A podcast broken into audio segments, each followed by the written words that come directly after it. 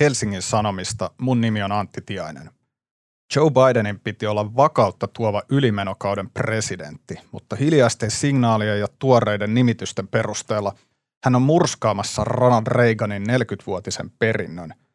Bidenin kunnianhimoinen tavoite on muuttaa koko ajattelutapa taloudesta. Jutun on kirjoittanut ja lukee Tuomas Niskakangas. Tänään on maanantai 17. toukokuuta ja tämä on HS Vision podcast.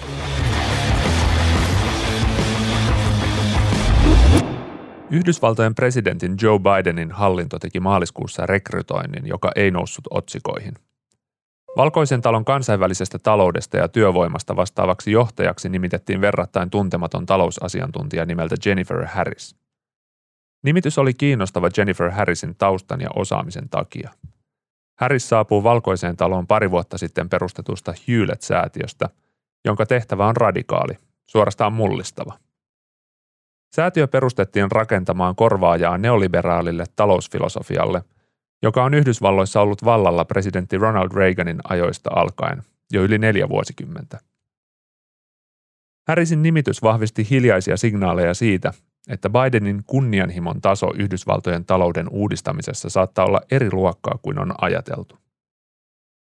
Nimitys pistettiin merkille muun muassa Suomen Washingtonin suurlähetystössä, joka lähetti sen tiimoilta sähköpostia valikoiduille Yhdysvaltoja seuraaville suomalaisille yrityksille ja tutkijoille. Viestissä todettiin Harrisin nimityksen osoittavan, että kansainvälisen talousajattelun filosofinen pohja on Yhdysvalloissa todellisessa murroksessa. Harris korostaa, että neoliberalismin loppu on väistämätön. Kyse on vain siitä, minkälainen talousajattelun paradigma tulee tilalle. Sitä hän lähtee rakentamaan Valkoiseen taloon, suurlähetystön viestissä kirjoitettiin.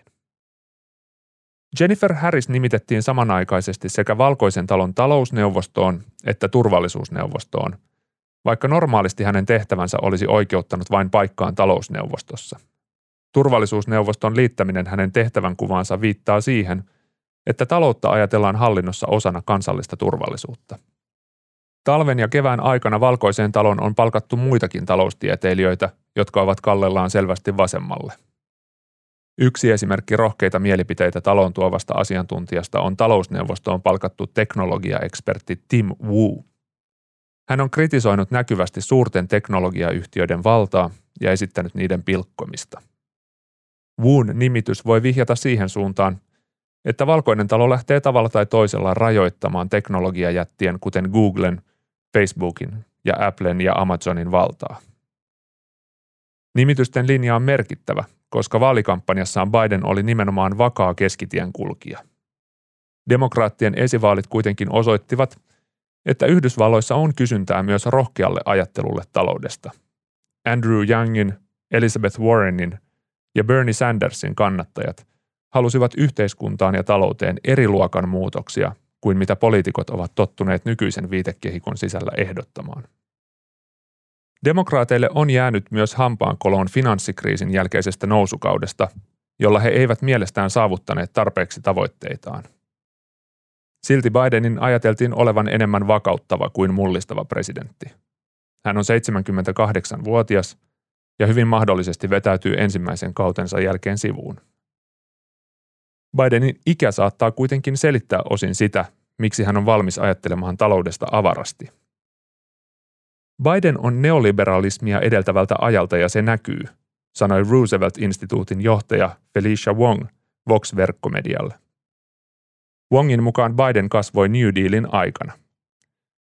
New Deal oli valtion roolia vahvistanut ohjelma, jolla Yhdysvallat nousi 1930-luvun suuren laman kourista. Ohjelman jäljet näkyivät Yhdysvaltojen talousrakenteessa voimakkaasti neoliberalismin nousuun saakka ja osin edelleen. Silloin valtiota käytettiin muovaamaan talouden eri sektoreita, ei pelkästään puskemaan makrotalouden lukuja jollekin korkealle tasolle, Wong sanoi. Uutistoimisto Bloomberg julkaisi huhtikuun lopussa Bidenin talouslinjasta jutun, jonka mukaan iso valtionhallinto on palannut. Artikkelin mukaan Reaganin ajoista saakka hallinnut pienten menojen ja alhaisten verojen filosofia on väistymässä. Bidenin talousohjelman ytimessä ovat koronaelvytyksen ohella olleet rikkaiden veronkorotukset, minimipalkan korotus ja suuret investoinnit, joiden kautta Yhdysvaltojen infrastruktuuria uudistetaan ja taloutta käännetään vihreämmäksi. Vaikka monet Bidenin suunnitelmista törmäisivät kongressiin ja jäisivät toteutumatta, ihmiset ovat yli puoluerajojen tunnistamassa, että Yhdysvaltojen politiikassa on käynnissä suuri siirtymä.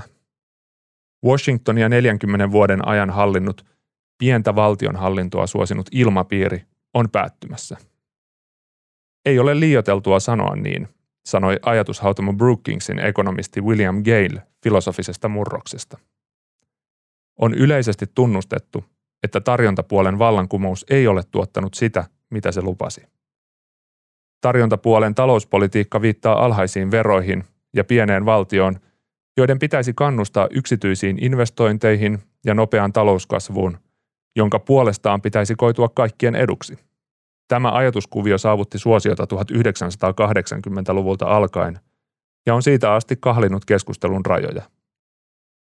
Galen mukaan rajat ovat jo nyt siirtyneet sen osalta, millaista politiikkaa on hyväksyttyä ehdottaa. Uuden ajattelun ytimessä on se, että vapaat markkinat ja globalisaatio ovat tuottaneet ongelmia. Ne ovat luoneet yhteiskuntien tasolla vaurautta, mutta se on jakautunut epätasaisesti. Yhdysvalloissa on paljon ihmisiä, jotka kokevat jääneensä jalkoihin, eivätkä tunne, että heidän ongelmiinsa on vastattu. Huomattavaa on, että osittain ajattelun taustalla ovat samat pohjavirtaukset, jotka nostivat valtaan republikaani Donald Trumpin vuonna 2016. Keinot ovat vain erilaiset Bidenin hallinnossa kuin Trumpilla. Taistelu Bidenin hallinnon konkreettisten tavoitteiden toteutumisesta käydään kongressissa, mutta samaan aikaan käynnissä on filosofioiden välinen taistelu. Se käydään television talkshow-ohjelmissa, tutkijoiden kammioissa, sosiaalisessa mediassa ja lehtien mielipidepalstoilla. Biden kohtaa tehtävässään vaikean dilemman. Miten korjata Yhdysvallat rikkomatta sitä, mikä toimii? Yhdysvaltojen talous on säilyttänyt Kiinan paineessa ja Trumpin höykytyksessä hyvin dynaamisuutensa, erityisesti verrattuna Eurooppaan. Vuodesta 1992 alkaen Yhdysvaltojen talous on kasvanut keskimäärin 2,4% vuodessa. Suurempaa valtionhallintoa ja korkeampia veroja ylläpitäneessä Euroopassa kasvu on jäänyt keskimäärin 1,3%. Toisaalta Yhdysvaltojen kasvuluvut olivat vielä selvästi suurempia sodanjälkeisessä maailmassa 1950–1970-luvuilla, jolloin taloutta leimasivat suuret valtion menot ja korkeat verot. Hyvästä talouskasvusta huolimatta Yhdysvallat vajosi 2010-luvun aikana yhteiskuntana heikkoon jamaan. Jännitteet ovat kovia, ihmisten väliset kuilut leveitä. Capitolin valtaus tammikuussa ja George Floydin kuoleman aiheuttama vastaliike olivat vain kuvajaisia pinnan alla kytevistä ongelmista. Suurelta osin taustalla on yhteiskuntaluokkien ja rotujen välinen epätasa-arvo, mutta sen suitsiminen ei ole helppoa rikkomatta talouden joustavuutta ja dynaamisuutta, ainakaan vallitsevan paradigman sisällä. Siksi Bidenin on pakko ajatella laajasti. Ajatus koko talousfilosofian muutoksesta voi tuntua radikaalilta, mutta kun katsoo vähän pidemmälle historiaan, se ei tunnu enää niin ihmeelliseltä. Yksi tämän kevään talouskirjoja Yhdysvalloissa on historioitsija Jonathan Levine Ages of American Capitalism, joka kertaa kapitalismin historian. Sen pääviesti on, että kapitalismi on muuttanut muotoaan säännöllisesti, ja sellainen muutos näyttää olevan käynnissä juuri nyt.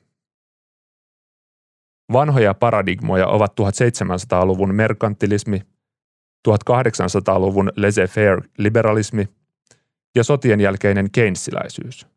Ne kestivät aikansa, kunnes ympäröivien olosuhteiden muutos vei niiltä pohjan. Tilalle nousi aina tarina, jolla oli vahvempi selitysvoima.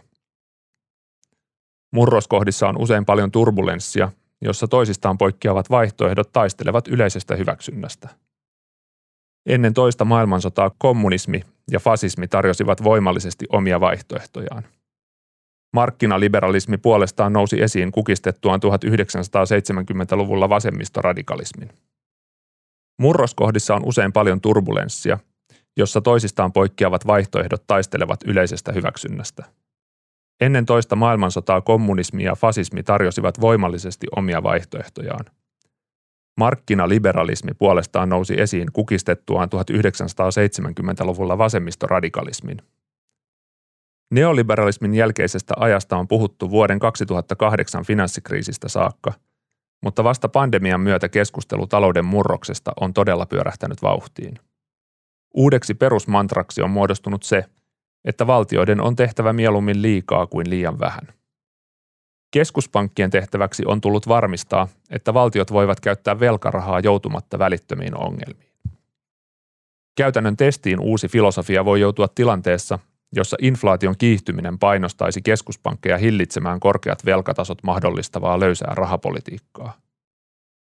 Mitä Bidenin uusi talousfilosofia sitten voisi käytännössä tarkoittaa? Vihjettä voi hakea esimerkiksi Hewlett-säätiön työpaperista, jota voi pitää Jennifer Harrisin tilinpäätöksenä ennen hänen siirtymistään Valkoiseen taloon. Työpaperin mukaan kyse ei ole siitä, kaatuuko neoliberaali intellektuaalinen paradigma. Se on jo selvää. Säätiö pyrkii vaikuttamaan siihen, millainen ajattelutapa nousee seuraavaksi valtaan. Säätiö huomauttaa, että tarjolla on jo vaihtoehtoja, kuten Kiinan mallinen tiukka valtiojohtoinen kapitalismi.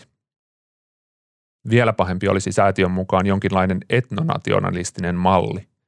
Sellaisen takana olevat pohjavirtaukset ovat näyttäytyneet oikeistolaisten, liberalismia halveksivien puolueiden vaalimenestyksessä maailmalla. Hewlett-säätiön mukaan sen tavoite ei ole voittaa poliittisia vääntöjä ilmastonmuutoksen ja taloudellisen epätasa-arvoisuuden hillitsemiseksi yksi kerrallaan. Säätiön mukaan neoliberaalitkaan eivät lähteneet liikkeelle yksityiskoulujen ja veronalennusten hyötyjen ylistämisestä. Ensin he loivat uuden kuvan siitä, miten maailma toimii.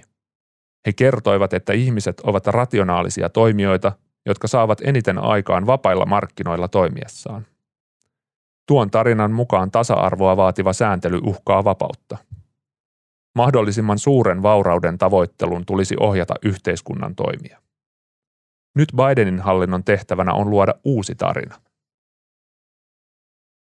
Jos hallinnon uudesta maailmankuvasta tulee yleisesti hyväksytty totuus, kaikki poliittiset päätökset syntyvät sen jälkeen uuden paradigman ohjaamina. Myös niiden kumoamisesta tulee vaikeampaa siinä vaiheessa, kun valta taas vaihtuu.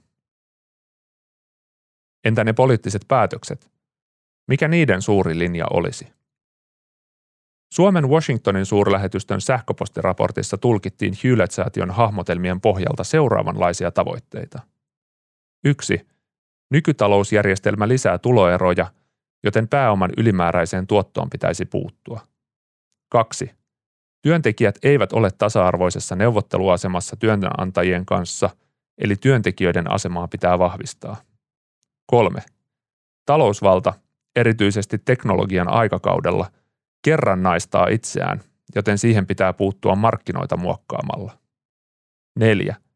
Vapaus ja tasa-arvo eivät ole keskenään ristiriidassa, kuten neoliberalismi on opettanut. Ne tukevat toisiaan. Täten koulutuksen tasa-arvo ja palkkatasa-arvo edistävät myös vapautta. Bidenin pitkäaikainen avustaja Ted Kaufman sanoi Bloombergille, että käsillä olevan murroksen mahdollisti pandemia. Se paljasti, että valtio tarvitsee isoja ohjelmia. Reaganin ajatus oli, että valtio ei saa mitään tehtyä oikein. Minä uskon, että valtio tekee asioita oikein, ja nyt sen pitää tehdä asioita oikein keskiluokan hyväksi, Kaufman sanoi.